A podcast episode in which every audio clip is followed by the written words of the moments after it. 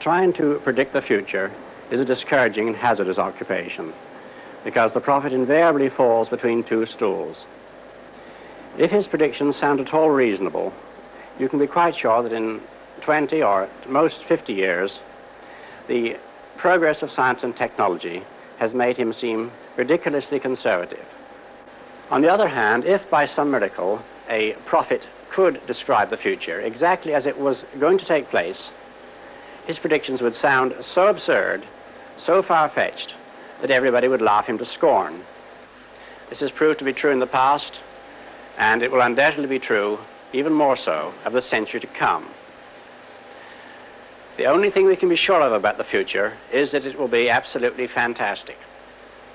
So, if what I say now seems to you to be very reasonable, then I'll fail completely.